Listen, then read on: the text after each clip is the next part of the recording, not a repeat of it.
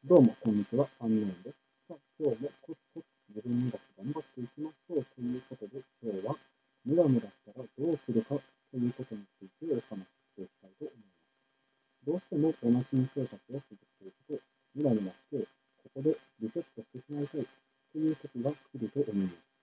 その時に対処法を知っているかどうかで、おなじみが続けられるか、それともリセットしてしまうかというのが分かれてくると思うので、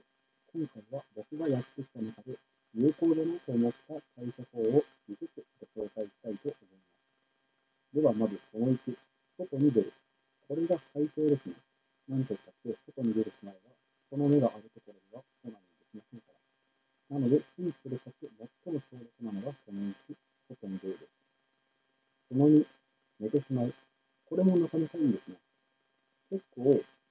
ムラムラするときっていうのは、疲れているときに多いんですよ。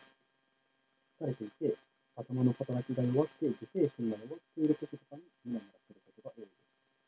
なので、そういう時は早めに寝てしまうと、起きている間にリセットしてしまうということがなくなるので、これも非常におすすめです。その3、瞑想をする。瞑想をすると、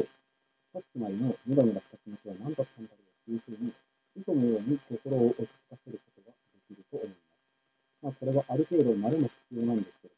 瞑想を練習していくことによって、ムラムラだけではなく、怒り、悲しみなどの他のマイナスな感情を落ち着けるのにも役立つので、ぜひやってみてください。その4、水を飲んでトイレに行く。昨日の放送でも少しお話ししたんですけれども、おしっこをしたい感覚っていうのと、撮影をしたい感覚っていうのは少し似ているところがあるんですよ。なんで、膀胱に尿が溜まっているときっていうのは、このおしっこしたいっていう感覚を、ムラムラだと尿が勘違いすることもあります。なので、そういうときは、一旦水を飲んで、トイレに行っておしっこをしてみてください。これだけでムラムラが収まるっていうこともよくあります。それでは最後、その後、